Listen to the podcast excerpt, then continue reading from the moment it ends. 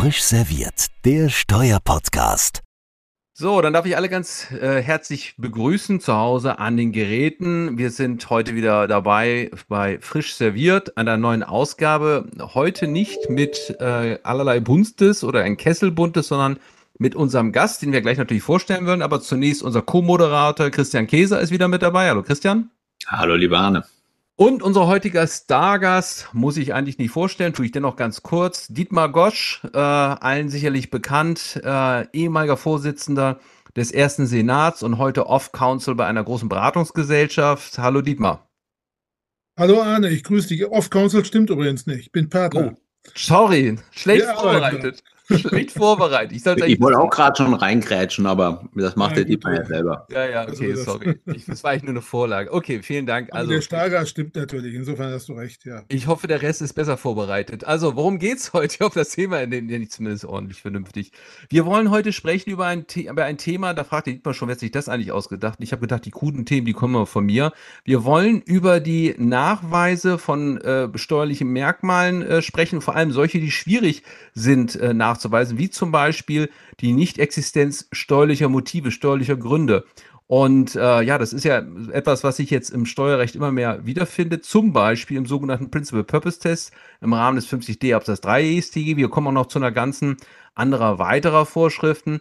Äh, aber der 50d Absatz 3, der erfordert äh, zum Beispiel eben, dass man nachweist, dass äh, wenn man eben in dieser Vorschrift in der Ausnahme nicht äh, kommen möchte, dass man eben nachweisen muss, dass es keine steuerlichen Gründe gibt. Und da fragt man sich natürlich, lieber Dietmar, und deswegen wollten wir dich einladen, äh, wie man aus Richtersicht das eigentlich auslegen muss, weil irgendwie muss man sich dem ja nähern, aber wie kann man eigentlich einen Nachweis über etwas führen, über etwas führen, was gar nicht vorhanden ist? Das ist ja schon etwas, etwas schwierig, oder? Wie ist, wie ist deine Sicht dazu? Ja, die ist in der Tat äh, schwierig, die Sicht. Also ich meine, das unabhängig jetzt vom 50D, auf den wir gleich gehen, und unabhängig vom Steuerrecht, ähm, wenn man mal so brainstormt, äh, kommt man ja auf allerlei Gedanken. Also das neue Lieferkettengesetz zum Beispiel das soll ja nur eine, eine äh, Sorgfalt, eine, äh, keine Erfolgspflicht garantieren, Stand heute, sondern nur eine unternehmerische Sorgfalt, dass man die Lieferkette verfolgt. Aber wie willst du bestimmte Dinge nachweisen? Das ist also auch da, es ist nicht nur im, im Steuerrecht ähm, von Relevanz, sondern eben auch in solchen völlig anders gelagerten Themen. Ja, und im Steuerrecht, da hat der ähm, zehnte Senat mal äh, ein, ein Wunder, ich glaube, es war der zehnte, das ich mir vorhin gerade rausgesucht, der hat geschrieben, ähm, da ging es um äh, Schwarzeinkäufe eines Gastronomen aufgrund von Daten aus der IT, Lebensmittelgroßhändler. Da sagt der zehnte Senat, ähm, der Steuerpflichtige kann in Fällen, in denen äh, es der Steuerfahndung möglich ist, aus Daten eines Lieferanten in erheblichem Umfang detaillierte Unterlagen zu nicht gebuchten Warenlieferungen zu rekonstruieren, in die Situation geraten, äh, faktisch zur Erbringung eines denklogisch niemals lückenlos zu führenden Negativausweises gezwungen zu sein. Also das ist im Grunde ja das, äh, um das wir uns heute bemühen wollen. Und äh, in der Tat, 50d Absatz 3, der Motivtest, ich glaube, ist der zweite Alternative, wenn ich das richtig sehe, ähm, und, und äh, glaube da auch äh, Satz 2, aber das weiß ich jetzt nicht genau, bis wir gucken. Jedenfalls, ja, dem kann man sich eigentlich nur näherungsweise durch Indizien äh, äh, ja, nähern, indem man ähm, äh, bestimmte Substanzkriterien dann äh, vorbringt und dann ist Sache der Finanzverwaltung. Man muss da ohnehin sauber auseinanderhalten, meine ich immer, auseinanderhalten zwischen den Begrifflichkeiten und das nicht verwechseln mit der Beweislast, der Feststellungslast die trifft natürlich den einen und dann den anderen. Und dann nähert man mhm. sich indiziell heran. Ähm, anders geht es wahrscheinlich gar nicht. Es gibt ja da eine ganze Kategorie von, von, von Begriffen, die müsste man vielleicht erstmal sortieren. Beweisnotstand, Nichterweislichkeit, Negativattest hatten wir gerade gehört oder Beweiserschwernis oder auch nur Unzumutbarkeit. Wenn du in die Kommentare guckst, findest du das überall. Und 50d Absatz 3 ist ein gutes Beispiel. Hm. Aber es ist ein, äh, insofern ein, ein, eine doppelte Schwierigkeit, weil beim 50d Absatz 3 habe ich einmal innere Umstände und ich habe das nicht bestehen. Das heißt, ich habe also in beiden Fällen sind das eigentlich Dinge, wo man äh, über Indizien eigentlich nachgeht. Das ist ja auch das Gleiche, wenn man, äh, und das war der Grund, warum der Arne ja gesagt hat, komm, lass uns den Dietmar dazu äh, einladen, ähm, wenn man ein Alibi braucht, ja, ähm, äh, und äh, kommt nach Hause und kriegt vorgehalten, wo warst du denn eigentlich wieder? Äh, und dann muss man halt irgendwie ein Alibi nachweisen. Wie, ähm, das, das hat mit. komme ich auf die Assoziativ, aber auf mich nicht. Ja. das wollte ich dir jetzt einfach überlassen. Ähm, aber da brauche ich natürlich dann irgendwelche ja, Alibi-Umstände und sage, guck mal hier, ich habe einen Podcast aufgenommen mit dem Arne und dem Christian ähm, und äh, steht in meinem Kalender drin, kann man sogar sich anhören. Und schwupp hat man einen Nachweis geführt. Aber das sind äh, in Summe äußere Umstände. Und hier beim 50d mhm. Absatz 3 habe ich ja dann auch noch den inneren Umstand, wo es sowieso ja. immer schwierig wird und wo ich mich auch nur über Indizien, und zwar äußere Indizien nähern kann. Äußere, und den du, den du vielleicht auffangen kannst, wenn du sagst innere Tatsachen oder innere, ja, innere Tatsachen, sagt man ja, ähm, oder subjektive Tatsachen, wenn du die äh, da tun kannst, mal Gewinnerzielungsabsicht. Nehmen wir das mhm. Beispiel, Gewinnerzielungsabsicht. Das, oder äh, bei, der, bei der, fällt mir ein, gerade bei der Gemeinnützigkeit hast du den Aspekt der, der Selbstlosigkeit. Mhm. Die musst du ex ante unter Beweis stellen. Das ist also quasi, ja, ist ja mehr behauptend als äh, nachgewiesen. Da kannst du wahrscheinlich verwaltungsseitig nur mit 175 AO arbeiten, indem du mhm. erstmal sagst, ich, ich äh, gebe dir den, ich glaube an deine Einkunftserzielungsabsicht, ich glaube an deine Selbstlosigkeit und wenn es dann nicht zutrifft, musst du hinterher mit besserer Erkenntnis zuschlagen, oder? Ja. Eine andere Idee. Ja, das ist eine, ich, ist eine gute Frage. Ich weiß es auch nicht. Ich will nochmal auf den 15T3 und nochmal kurz zurück zum Satz 2, weil ich glaube, ich sehe das auch wie du. Irgendwie muss man ja mit umgehen jetzt. Ne? Also irgendwie wird man das anhand äußerer Umstände wahrscheinlich versuchen irgendwie zu erfüllen. Aber trotzdem noch zurückzukommen, der, also auch zur Frage Beweislast. Das eine ist ja spannend, man kommt ja in den Satz 2, jetzt gehen wir noch ein bisschen näher ans Gesetz rein, komme ich ja nur rein, wenn ich den Satz 1 nicht erfülle. Und da sind ja so Missbrauchskriterien oder bestimmte Kriterien eingeführt, die ja. einen Missbrauch unterstellen. Und dann komme ich in Satz 2, das heißt, so gesehen liegt dann natürlich die Beweislast wahrscheinlich fürchte ich schon dann insoweit beim Steuerpflichtigen zunächst. Beim ne? Steuerpflichtigen, ja. Das wird wohl so sein. Und dann gucke ich mal rein, der findet keine Anwendung, soweit keiner der Hauptzwecke die Erlangung eines steuerlichen Vorteils ist. Und was ja in der Praxis dann passiert, man guckt, wirtschaftliche Gründe nimmt man und sagt, es gibt ja einige, so läuft ja auch die Verwaltungspraxis ab. Und wenn man hinreichend dann, dann darlegt, dann ist es so, dann geht man davon aus, dann ist der wohl nicht erfüllt. Aber bei genauer Betrachtung ist es natürlich so, ich kann ja eigentlich wirtschaftliche Gründe haben und auch steuerliche äh, äh, Motive, Motive dahinter haben. Es schließt sich ja nicht per se unbedingt aus, ja. Also das ist für mich aus meiner Sicht deswegen so ein bisschen die Frage, wenn man da jetzt ganz genau reinschaut, macht das eigentlich hier Sinn, dass man sagt auch noch der Hauptzweck ist ja nicht der eine Hauptzweck, sondern ist ja noch plural an der Stelle, ja. Das mhm. heißt, aus meiner Sicht kann, stelle ich mir schon dann die Frage, wie soll das denn jetzt erfüllt werden? Und wenn ich jetzt mal äh, feststellen muss, ist keiner der Hauptzwecke, dann müsste ich jetzt also schauen, wird da Steuern irgendwie bezahlt oder ausreichend Steuern, ne? Muss ich anhand des ausländischen Steuerbescheids oder des inländischen das dann irgendwie nachweisen? Und vor allem die nächste Frage ist, welcher Steuerbescheid? Weil es soll ja auch nach Verwaltungsansicht ja auch ausländische Steuervorteile sollen ja auch noch ausreichend sein. Das kommt ja noch hinzu. Es reichen, müssen ja nicht nur die deutschen, sondern auch die ausländischen an was, der Stelle. Was, äh, was aus meiner Sicht ein Fehler ist und auch gegen die Rechtsprechung des BFH ist, dass ausländische Steuervorteile ja völlig irrelevant sind. Aber die werden ja. hier in der Tat implantiert. Das ist richtig. Ja. Das geht auch gegen die Richtung, die alle mir bekannten Länder in, in, bei solchen Regelungen verfolgen. Also in den USA gibt es ja jetzt nicht eine Regelung wie 50D3, äh, aber da gibt es natürlich auch so Dinge wie die Economic Substance Doctrine und andere Sachen. Mhm. Ähm, und da werden immer nur US-Steuervorteile in den Blick genommen. Ja? Äh, ausländische Steuervorteile gelten als wirtschaftliche Vorteile. Und es geht sogar so weit, dass wenn die Regelung angewandt wird auf äh, Federal Taxes, dass dann State Taxes stellenweise als wirtschaftliche Vorteile, State Tax Ersparnisse in den Blick genommen werden und nicht als schädliche Steuervorteile. Also das ist ja. komplett abstrus. Also das ist in der Tat sehr eigengut. Das ist natürlich jetzt äh, eine Entscheidung des Gesetzgebers, die natürlich auf verfassungsrechtlichen Schranken gesetzt wird. Aber jetzt nochmal die Frage zurück, nochmal Dietmar an dich. Wenn wir also sehen, das ist alles ob, obs, obskur und das ist ja Nachweisverfahren der Steuerpflichten. Das muss ja dann wohl mindestens einengend ausgelegt werden. Oder wie ist dann das Mittel eigentlich bei der Rechtsanwendung, um diese, sag mal, überbordenden Nachweiserfordernisse in den Griff zu bekommen? Wie, wie kann man dem eigentlich dann Herr werden? Weil es ist eigentlich ein Nachweiserfordernis beim Steuerpflichtigen. Liegt regelmäßig auch dann verwaltungsrechtlich zum Glück anerkannt wird. Aber wenn das mal irgendwann beim beim Richter landet. Wie geht man dann damit du meinst, um? Du gehst in Richtung Verfassungsfrage oder? Ja, das frage ich mich. Genau, das ist meine Frage. Ist das eigentlich verfassungskonform, eine derartige Missbrauchsnorm unter dem Nachweis von Tatbeständen zu stellen, die man faktisch ja gar nicht führen kann? Wie soll das denn eigentlich gehen, wenn man ganz scharf reinguckt? Das ist natürlich ein weites Feld. Ich erinnere mhm. mich gerade, es gab vor vielen Jahren, seit das Bild wieder weg ist, ich weiß nicht, ähm, äh, vor vielen Jahren gab es äh, ein Problem äh, mit äh, der Mindestbesteuerung. Ich glaube, es war 2b ESDG. Mhm. Da hat äh, das Bundesverfassungsgericht, ich glaube, die äh, äh, Verfassungsbeschwerde als unzulässig qualifiziert. Allerdings mhm. ähm, gesagt, ach, man kann doch mit allen möglichen Tricks und mit allen Behilfsmitteln und gedanklichen Operationen kann man die Norm auslegen. Also man hat mhm. sozusagen, es ist eher du gegen den, den äh, Bestimmtheitsgebot, ja. Äh, sag ich mal, als Vehikel gewinnen kannst, um die Normen zu verwerfen. Das ist ein harter Weg, glaube ich. Ja. Das ist ein harter Weg, ja. Und einengend auslegen in irgendeiner Form ist natürlich die Frage, ja. Also ich meine, hier liegt es beim Steuerpflichtigen, muss man wahrscheinlich den, die Nachweiserforderung irgendwie runtersetzen. Und dann reichen doch das. Ja gut, dann wird ja oft gesagt, das findest du in jedem Kommentar, übrigens auch in meinem, dass du sagst, also das ist irgendwo unzumutbar oder, oder ja.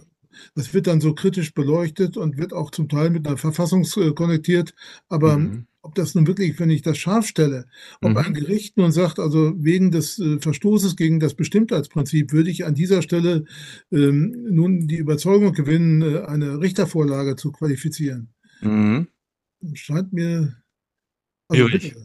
Ja, ja, schwierig. Na gut. Zumal es ja auch einem allgemeinen Trend entspricht, dass gerade bei den potenziellen Missbrauchsvermeidungsvorschriften Trend Richtung mehr Unbestimmtheit geht, als mhm. Abschreckungsmaßnahme, die der Gesetzgeber, glaube ich, sehr billigend in Kauf nimmt, damit der Steuerpflichtige eben nicht weiß, woran er ist. Ja, ja, das ist sicherlich so. Ein weiterer Trend, den wir natürlich aussehen, ist bei den Tatbeständen immer mehr auf außeres Steuerrecht Bezug zu nehmen. Ne? Wir hatten es in der Vorbesprechung schon, Dietmar, äh, ist äh, so gesehen auch etwas, was natürlich auslegungsbedürftig ist. Der Trend nimmt zu, spätestens seit den ganzen Korrespondenzregelungen, die wir ja im Gesetz auch drin haben. Äh, wie, wie, gehen wir damit eigentlich in der Praxis um? Ich muss ja dann Experte im Außensteuerrecht plötzlich werden, um dann die, die Tatbestandsmäßigkeit dann zu überprüfen. Ja gut, das war, also jetzt hätte ich beinahe gesagt, zu meiner Zeit wirklich einfach. Du hattest die Freistellungsmethode und die Welt war in Ordnung. Ja, das mhm. war ja auch der Sinn der Sache, dass man sagt, ein Doppel, ein Abkommen zur Vermeidung der doppelten Besteuerung. Heute mhm. heißt das, wie wir wissen, und kommt noch dazu und der doppelten Nichtbesteuerung ja. oder der Keinmalbesteuerung, wie das so schön heißt. Das ja. heißt, das Spektrum weitet sich und wir haben äh, zunehmend äh, zu beobachten, dass das Regelwerk dahin abzielt, äh, nicht den Bürger zu schützen oder von mhm. der Doppelbesteuerung zu, äh, zu nicht zu belasten, sondern mhm. dass wir darum gehen, die FISCI nicht zu belasten. Ja. Also schadlos. Es wird diskutiert, ob wir einen Rechtfertigungsgrund ähm, der Fairness haben oder der mhm wechselseitigen äh, Ausgleich wird vertreten, glaube ich, von Kollege äh, Fehling vom BMF. Mhm.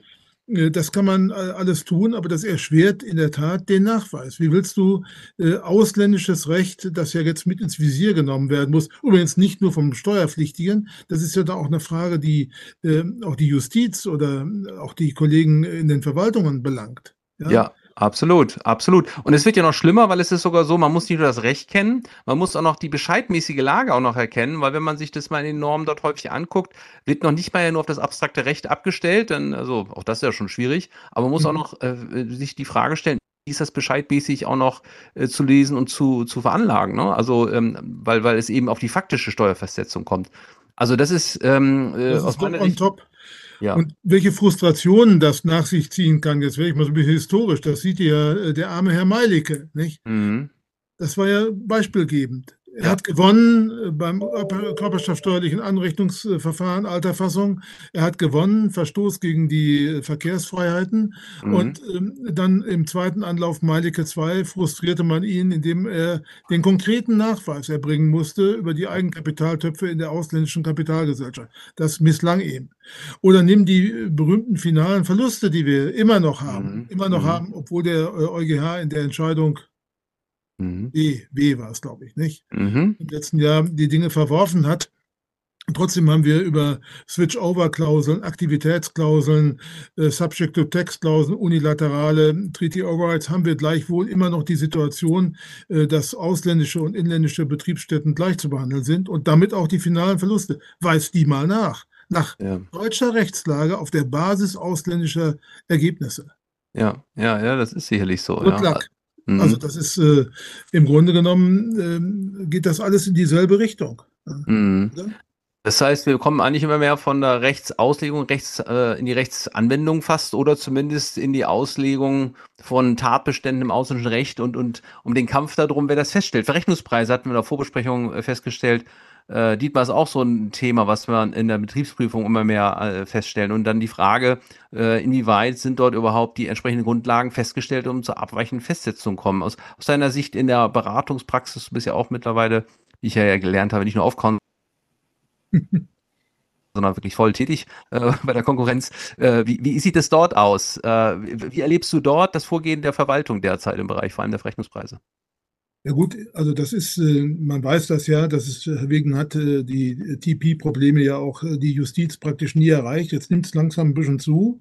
Mhm. Ähm, aber es ist schon interessant, das ist natürlich das Handeln nach wirtschaftlichen Kriterien, hat fernab der Jura. Aber es gibt darunter liegend oder drüber liegend gibt es natürlich auch eine normative Basis. Und ist schon hochinteressant, wenn man sieht, ähm, das Ringen um den richtigen Preis, den es theoretisch gibt, aber in der Praxis nicht gibt, äh, wie da doch ähm, äh, leichthin operiert wird, um das in den Bereich der Schätzung überzuleiten. Und ja. das ist nämlich das Geheimnis der Verwaltung, dass sie sehr schnell ähm, quasi die tatsächliche Preisermittlung im Veranlassung im Fremdvergleichsprinzip, dass sie die tatsächliche Preisermittlung sag ich mal, überwölbt mit dem Aspekt der Schätzung, was es aber aus meiner Sicht nicht ist. Mhm dass es nicht ist. Es, ist, es kann eine Schätzung werden, äh, wenn also keine Beweisvorsorge und Mitwirkungspflichten verletzt und so weiter und so weiter, dann macht das sein. Aber dazu vor steht eine, ein Rechtsfindungsprozess, der mhm. aufgefüllt wird durch eine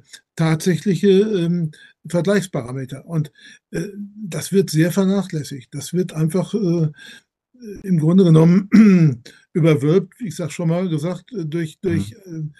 Leichthin durch kaufmännische Überlegungen oder durch Scheinmethodik. Ja. Da muss ich jetzt natürlich mal für die bayerische Finanzverwaltung eine Lanze äh, brechen, weil tatsächlich ist uns das in der Verrechnungspreisprüfung zumindest bei uns im Haus noch nicht begegnet. Allerdings, auch bayerische Finanzverwaltung, bei der Lohnsteuerprüfung hatten wir es natürlich auch schon, dass äh, über äh, Stichproben wir den Eindruck hatten, dass man bewusst Richtung Schätzung äh, einen Fall gedrängt hat. Und das ist natürlich eine Methodik, wie sich eine Finanzverwaltung am Ende das Leben einfach macht. Ne? Weil dann äh, komme ich weg von der konkreten Ermittlung und sobald ich in der Schätzung bin, Gut, ja. ähm, bestimme ich die Welt, wie sie mir gefällt. Mhm. Ja, und ich meine, in die Schätzung zu kommen, ist natürlich auch eins klar. Der Gesetzgeber versucht natürlich immer mehr Dokumentationsanforderungen aufzustellen, damit für den Fall des Nichterfüllens man wieder in die Schätzung kommt. Also man hat so ein bisschen den Eindruck, ich weiß nicht, ob ihr das auch so seht, man versucht sich dem schwarzen Peter gegenseitig äh, immer zuzuschieben, meine ich an der Stelle. Wer letztlich die Beweislast und die Schätzung trägt, der ist also der, der möglicherweise verliert. Wir haben ja die Entscheidung sozusagen ganz Anfang der 2000er gehabt, wo wir die Frage der fehlenden Dokumentationsanforderungen äh, im Raum stand und der BFH dann festgestellt hat, da gibt's eben nicht und man muss eben den Nachweis führen, wo wir die Verrechnungspreisgrundsätze als Schätzungsnorm vollzogen haben. Wir hatten hier mal einen Podcast mit dem Alexander Mann zum 4K äh, äh ESTG zu den ganzen verschiedenen hybriden Normen sind eigentlich dazu gekommen, dass auch hier das natürlich spannend ist und die eigentliche Frage häufig ist, wer hat denn eigentlich dann die Beweislast? Vor allem jetzt 4K ist ja also die Vorschrift, die immer den Abzug im Inland versagt, wenn im Ausland eine nicht korrespondierende. Besteuerung erfolgt, das ja faktisch schon möglich ist. Meine These ist ja mal ganz häufig, wir haben natürlich an der Stelle die Mitwirkungspflichten, die erweiterten, aber wir haben dann über auch den Amtsermittlungsgrundsatz. Da schlägt das dann, und du hast es, Dietmar ja auch schon gesprochen vorhin, dann zurück auf die Verwaltung, weil da ist es natürlich so, da muss ich als Verwaltung diese Norm dann eben entsprechend. Die Beweislast mhm. ist, ist die Verwaltung. Kein Thema. Mhm. Wenn du natürlich äh, immer mehr an Anforderungspotenzial outsourcest ja. und sagst, dein Mitwirkungspotenzial äh, ist nicht, dem bist du nicht gerecht geworden durch äh, meinetwegen Dokumentation, aber es kann ja auch in einer Vorstufe. Man verlangt irgendwelche Unterlagen und die sind, dann bist du also mit einmal quasi in einer Umkehr der Beweislast. Genau. Indem du sagst, du verschiebst den ganzen Bahnhof in die, in eine Beweisvorsorge, der du aber nie hast Rechnung tragen können. Es ja. ist ja oft auch schwierig, äh, dem zu, das zu erfüllen, in konzernierten Strukturen ähm, äh, die Papiere zu kriegen. Das hat ja auch der BFH auch mal zum Ausdruck gebracht. Es ist gar nicht möglich, äh, ja. Unterlagen äh, nur deshalb zu beschaffen, weil man äh, in irgendeiner Form konzerniert ist. Ja, absolut. Ja. Aber das ist ja tatsächlich ein Trend. Ich meine, ich habe gerade in den, in den 1 Absatz 5 ASDG letzter Satz, der da ist, Satz Nummer 8 reingeschaut. Auch da ist es wieder soweit der Steuerpflichtige Nachweis, nicht, dass der andere Staat sein Besteuerungsrecht entsprechend des Abkommens ausübt und deshalb die Anwendung der vorgehenden Sätze zu einer Doppelbesteuerung führen. Also das ist ja, das begegnet an, an extrem vielen Stellen und ich frage mich so ein bisschen, ob also das, beim AOA war das, ne? Ich bin beim, genau, beim AOA, absolut, war 1 Absatz 5 mhm. AStG. Äh, ob das ganze Thema, also auch die, die, der Nachweis dieser Nichtexistenz steuerliche Motive, der Nachweis des Nichtbestehens anderer Aspekte. Äh, ein bisschen äh, ein Kind der geänderten Herangehensweise ist, dass der Steuerpflichtige unter Generalverdacht steht. Ja? Äh, es gibt ja auch in, in vielen Ländern diese UWOs, Unexplainable Wealth Orders, ähm, wo einfach mal äh, gecheckt wird, ob der Lebensstil, ob bestimmte äh, Investitionen von Steuerpflichtigen eigentlich zu deren Einkommensverhältnissen passen. Etwas, was in der Prüfung ja auch schon äh, ewig gemacht worden ist. Ähm, und dann, äh, wenn man meint, da besteht ein, eine Differenz, dann muss natürlich der Steuerpflichtige einen Nachweis bringen. Und wenn er den nicht nachweisen kann oder den Nachweis nicht führen kann, dann wird konfisziert sogar bei einigen Ländern. Ähm, also aus, aus meiner Sicht alles ein bisschen ein Trend, der durch BEPS und durch, äh, durch andere Diskussionen auf internationaler Ebene befeuert wurde. Und den äh, Steuerpflichtigen äh, wird jetzt halt mehr aufgehalst, weil er ja prinzipiell eigentlich der böse Steuerhinterzieher ist. Wobei, das kann man auch noch ergänzen, ich stimme dem völlig bei, aber das auch noch ergänzen, ich nenne das immer Zuckerbrot- und Peitsche-Effekt. Du wirst, kriegst wie so ein Hund ein Leckerli, wenn du irgendwelche Dinge gebracht hast, dann wirst du etwas schonender behandelt und wenn du das nicht machst, dann schlägt mhm. zu. Ja, das mhm. ist, ist, so ein Trend, das Outsourcen auch von mhm. ähm, Amtsermittlung. Mhm. Mhm. Ja, und das ist sicherlich so. Und ähm, die Schwierigkeit, die noch dazu kommt, dass häufig die Tatbestandsvoraussetzungen auch noch dann bei anderen Steuerpflichtigen auch noch liegen. Ich komme wieder zum Thema 4K zurück.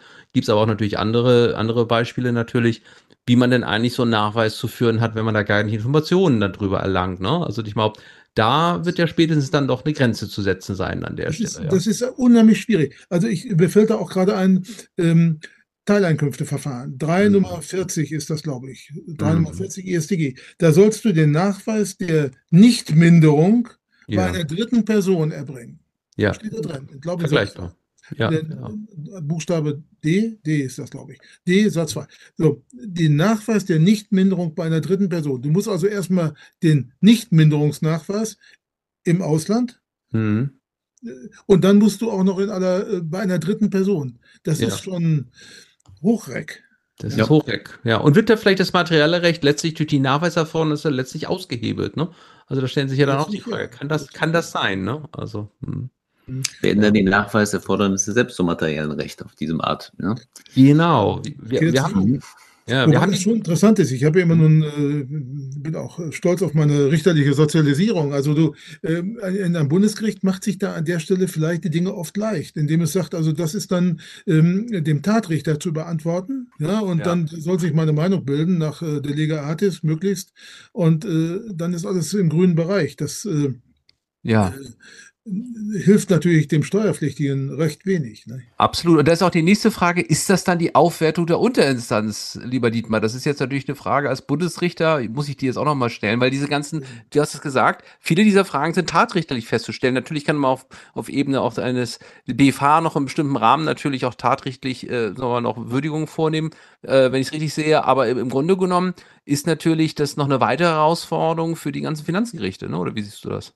Also absolut. Das ist ähm, nicht, zu, nicht zu Unrecht. Gibt es da jetzt ja auch ein äh, äh Mediatorenprogramm für Finanzrichter, was ja sehr so. überraschend ist. Dass, du kannst heute als Finanzrichter, wenn ich das richtig informiert bin, äh, mit einer Mediatorenaktivität äh, dich besonders hervortun und mhm. jenseits der Gerichtsordnung. Ja, kann man ja, ja. solche Dinge vielleicht begleiten.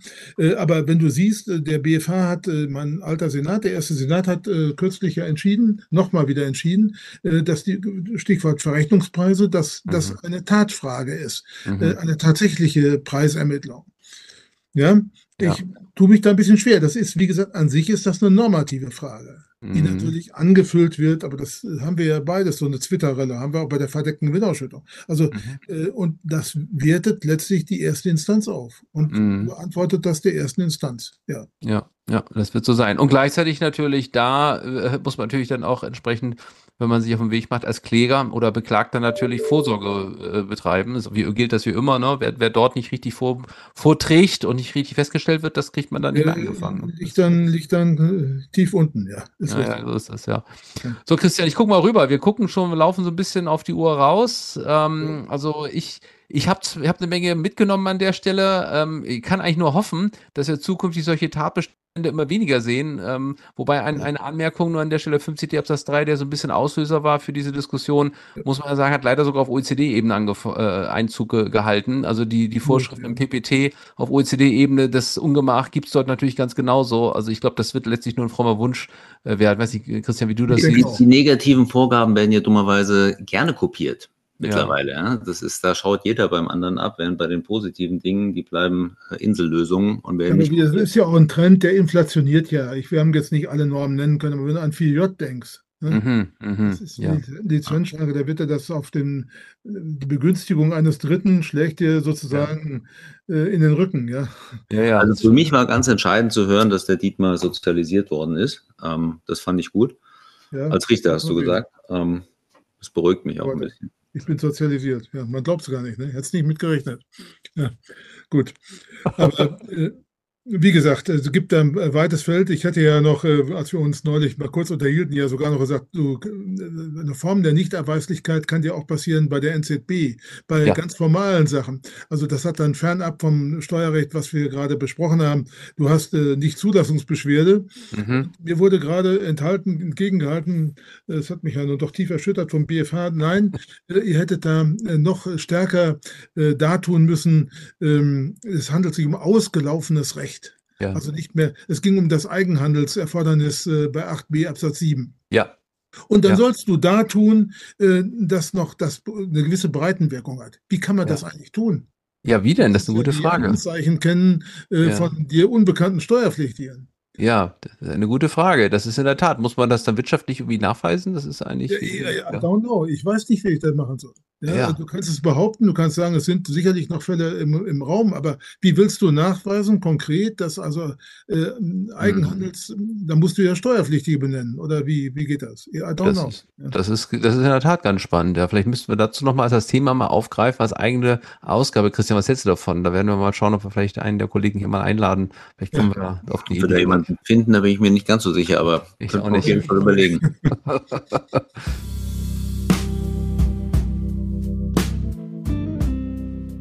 Na gut, okay, also die 30 Minuten sind schon wieder wie im äh, Fluge, äh, wie im Fluge verflogen, sagt man, glaube ich, ne? Das ist, nee, sagt man nicht. Wie sagt man Fluge das? vergangen. Fluge vergangen, Dankeschön, ja. Gerne, gerne. So ist das, ja. Also auf jeden Fall hatten wir viel Spaß. Äh, lieber Dietmar, vielen Dank, dass du dabei gewesen bist. Ja, Christian, vielen Dank wie immer auch für deine Teilnahme und natürlich alle zu Hause. Vielen Dank, dass wir die 30 Minuten ähm, hier miteinander verbringen konnten. Wir kommen bald wieder mit neuen Ausgaben. Die nächste, glaube ich, wird sogar eine englische werden. Da haben wir einen Gast aus dem Ausland. Das kann man schon mal verraten. Ja. Äh, Christian, ne? Den Namen sagen wir noch nicht, glaube ich. Ne? Ja, sagen wir noch nicht, aber das wird spannend. Ähm, und äh, das ist zumindest bei Leuten, die sich fürs internationale Steuerrecht interessieren, äh, ein bekannter Name äh, aus den USA.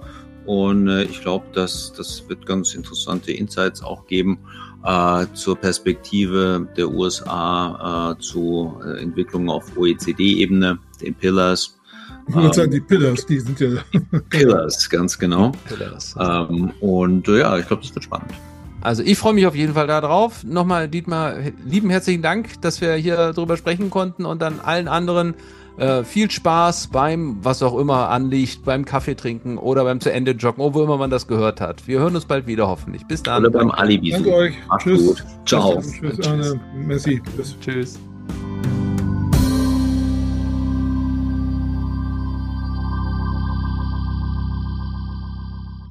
Frisch serviert, der Steuerpodcast, powered by CH Beck.